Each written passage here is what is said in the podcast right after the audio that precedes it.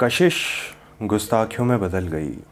एक कहानी ज़िंदगी में बदल गई। हुआ यूँ, आज सुबह जब आँखें खोली तो एक अनजाना सा एहसास था। एक अनजानी सी बेचैनी थी। और ना जाने क्यों आँखें खुलते ही मेरा दिल भर सा गया था। आँखें भीग गई थी, चेहरा उदास हो गया था। हालाँकि हर सुबह की शुरुआत मेरी एक नए तरह की उम्मीद के साथ होती थी, लेकिन आज आज बात कुछ और थी। ना जाने क्यों, और ना जाने मुझे क्या हो रहा था। मैं अपने बिस्तर से उठा और जब मैं वापस अपना मुँह धो के आया तो मेरे फ़ोन की बत्ती जलती दिखी। फ़ोन को देखते ही दिल मेरा एकदम से धड़का। ना जाने क्यों, कुछ तो एहसास हुआ, अनचाहा सा एहसास, अनजाना सा एहसास। मैं फ़ोन की तरफ़ बढ़ा फ़ोन देखा तो मालूम हुआ रात से करीबन 25 बार मुझे किसी अनजान से नंबर से फ़ोन आ रहे हैं। वो नंबर मैंने पहली बार देखा था। ना जाने कौन था। मैंने बिना कुछ सोचे समझे उसी नंबर पर फ़ोन मिला दिया। वो वापस आए फिर से। यादों की आवाज़ सी गूंज उठी। वो वापस आए फिर से। यादों की आवाज़ फिर से गूंज उठी। मैंने फ़ोन किया, घंटी की आवाज़ आ रही थी। किसी ने फ़ोन उठाया और सामने एक जानी पहचानी सी आवाज़ थी। वो आवाज़ जो मुझे तीन सालों के बाद सुनाई दे रही थी। हालाँकि उनसे बात किए मुझे भले ही तीन साल हो गए थे, लेकिन सिर्फ़ एक बार में ही मैं उन्हें फिर से पहचान गया। उन्होंने पूछा, कैसे हो? मैंने कहा, मैं मैं ठीक हूँ। ऐसे ही धीरे धीरे हम अपनी बातों में लग गए और थोड़ी देर बाद मैंने उनसे पूछा कि रात भर से तुमने मुझे पच्चीस दफ़ा फ़ोन किया है। सब ठीक तो है? उन्होंने कहा हाँ मतलब सब ठीक ही है।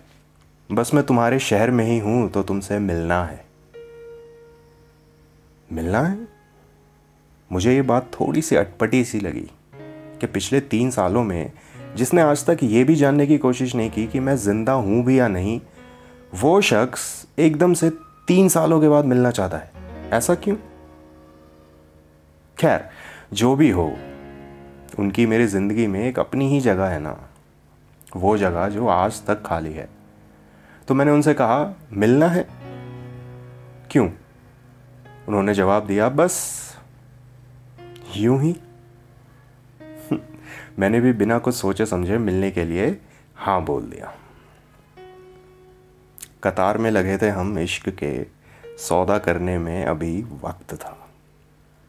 कि कतार में लगे थे हम इश्क के सौदा करने में अभी वक्त था मेरी जान।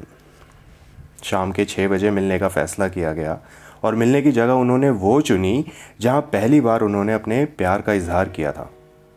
जहाँ पहली बार मैं किसी के लिए अपने घुटनों पर आया था। वो जगह जहाँ मैं अक्सर आता जाता रहता था इन तीन सालों में, सिर्फ़ उस शख्स को दोबारा से महसूस करने में, उस इश्क को महसूस करने के लिए, उस वक्त को उसी जगह पर थाम लेने के लिए। जहाँ इन सालों के दौरान, इन वर्षों के दौरान एक बार भी कभी उनका आना जाना ना हुआ। उसी जगह पर हमने मिलने का फैसला किया। एक दूसरे को अलविदा कहा और फिर फ़ोन रख दिया। और हम दोनों अपने अपने दिन के कामों में लग गए। अब मेरी जान, बात ऐसी है ना कि मैं सिर्फ़ कहने को ही अपने कामों में लगा हुआ था। बात क्या है? ऐसा क्या है जो उन्होंने मुझसे मिलना है? क्या मैंने कोई गलती कर दी फिर से? कहीं वो वापस तो नहीं आएँगे? ना जाने क्या कहेंगे? ना जाने क्या होगा? सारा दिन मैं बस अपने इन्हीं ख्यालों में उलझा पड़ा था और मेरी नज़रें बार बार घड़ी की उन सुइयों की तरफ़ जा रही थी। और मज़े की बात क्या है पता है? वक्त ने मानो आज कसम सी मतलब एक कसम सी खा ली थी कि कुछ भी हो जाए, आज शाम नहीं होने देंगे, मुझे उससे नहीं मिलने देंगे। मैं हर मिनट घड़ी की तरफ़ देखता, दिल में बेसब्री थी, इतनी थी कि मैंने ये तक सोच लिया कि मैं उनको फ़ोन करके अभी मिलने बुला लेता हूँ। है ना? लेकिन ना ना ना ना ना ना। अपने आप को कमज़ोर थोड़ी ना दिखाना है भाई। हाँ इन्हीं ख्यालों में, इन्हीं सवालों में उलझ के शाम होती नज़र आ रही थी। सूरज डूबता नज़र आ रहा था। ठंडी ठंडी हवा के झोंके मेरे चेहरे पर लगते महसूस हो रहे थे।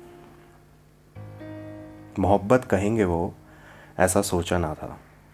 जो भी कहेंगे, ऐसे कहेंगे, ऐसा सोचा ना था। कि मोहब्बत कहेंगे वो, ऐसा सोचा ना था।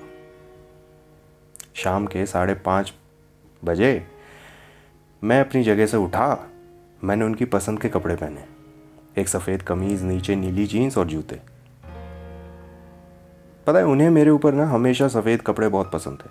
उनका कहना था, मेरे ऊपर सफ़ेद कलर की कमीज़ बहुत जचती है।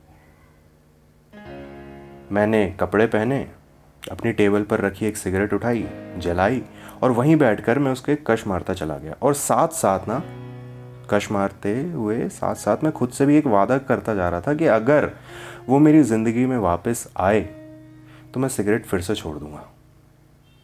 अब भाई, उनके जाने के बाद जब शुरू की है तो उनके वापस आने के बाद सिगरेट छोड़ना भी तो मेरा फ़र्ज़ है ना।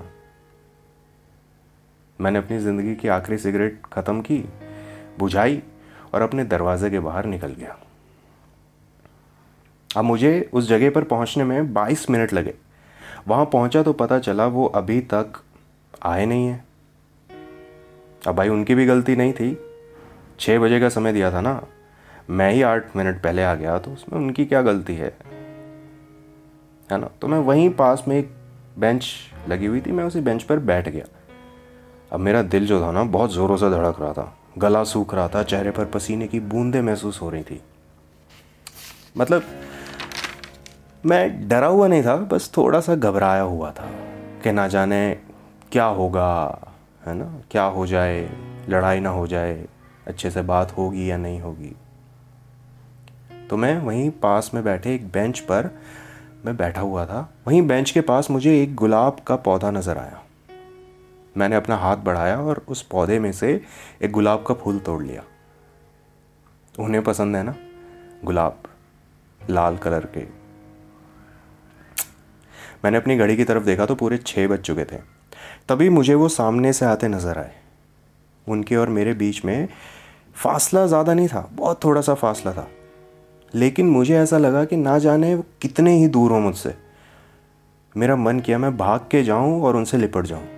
लेकिन मेरा ऐसा करना सही नहीं होता ना तो मैंने नहीं किया ऑब्वियसली तो मैंने वहीं खड़े होकर उन्हें अपनी तरफ़ बढ़ते देखा। वो मेरे पास आए, उन्होंने मेरी आँखों में एक पल के लिए देखा और मुझसे लिपट गए।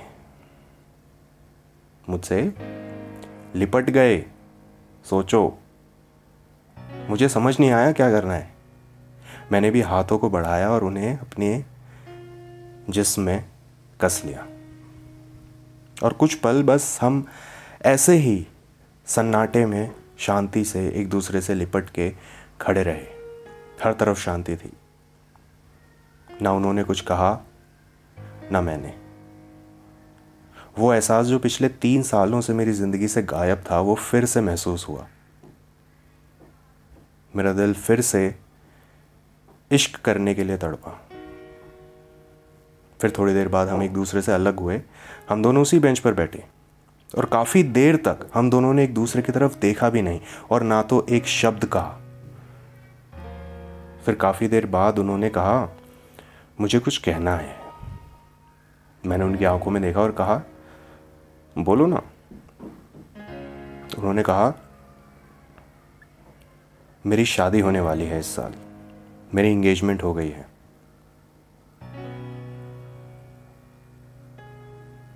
उस पल मैं बिल्कुल सुन्न सा हो गया था। मैं क्या कहूँ मुझे नहीं पता। ना तो दिल में कोई जज्बात थे, ना कुछ और। ना गम, ना खुशी, ना दुख, ना दर्द, ना आँसू। बिल्कुल एक बेजान सी मूर्ति की तरह।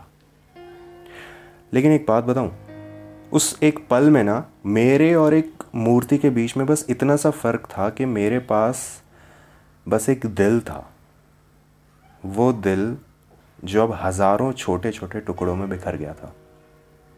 इन तीन सालों में ना, मैंने जैसे तैसे करके पट्टियाँ लगा के उस दिल को जोड़ा जोड़ा हुआ था। इस उम्मीद में कि शायद शायद उनके दिल में भी कहीं ना कहीं मेरे लिए इश्क बचा हुआ होगा।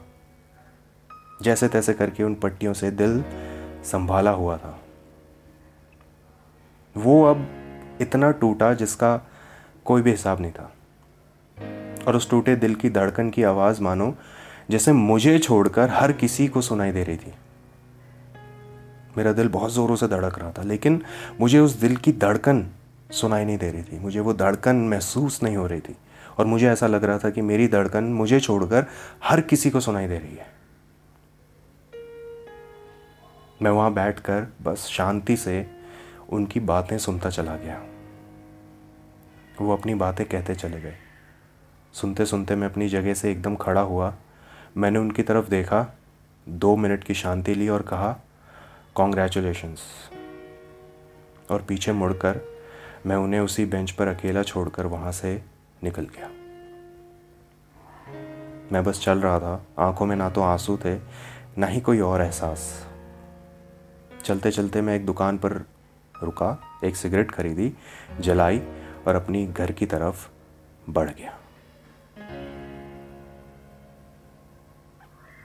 सुबह की वो क्या बेचैनी थी, अब समझ गया था मैं। वो मेरी मोहब्बत थे या नहीं, अब समझ गया था मैं। इंतज़ार करूँ या ना करूँ, अब समझ गया था मैं। कई बार हमारा बेचैन होना ज़रूरी होता है। कई बार हमारा दिल टूटना ज़रूरी होता है।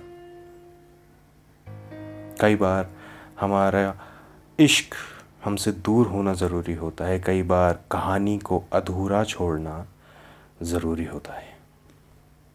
Thank you so much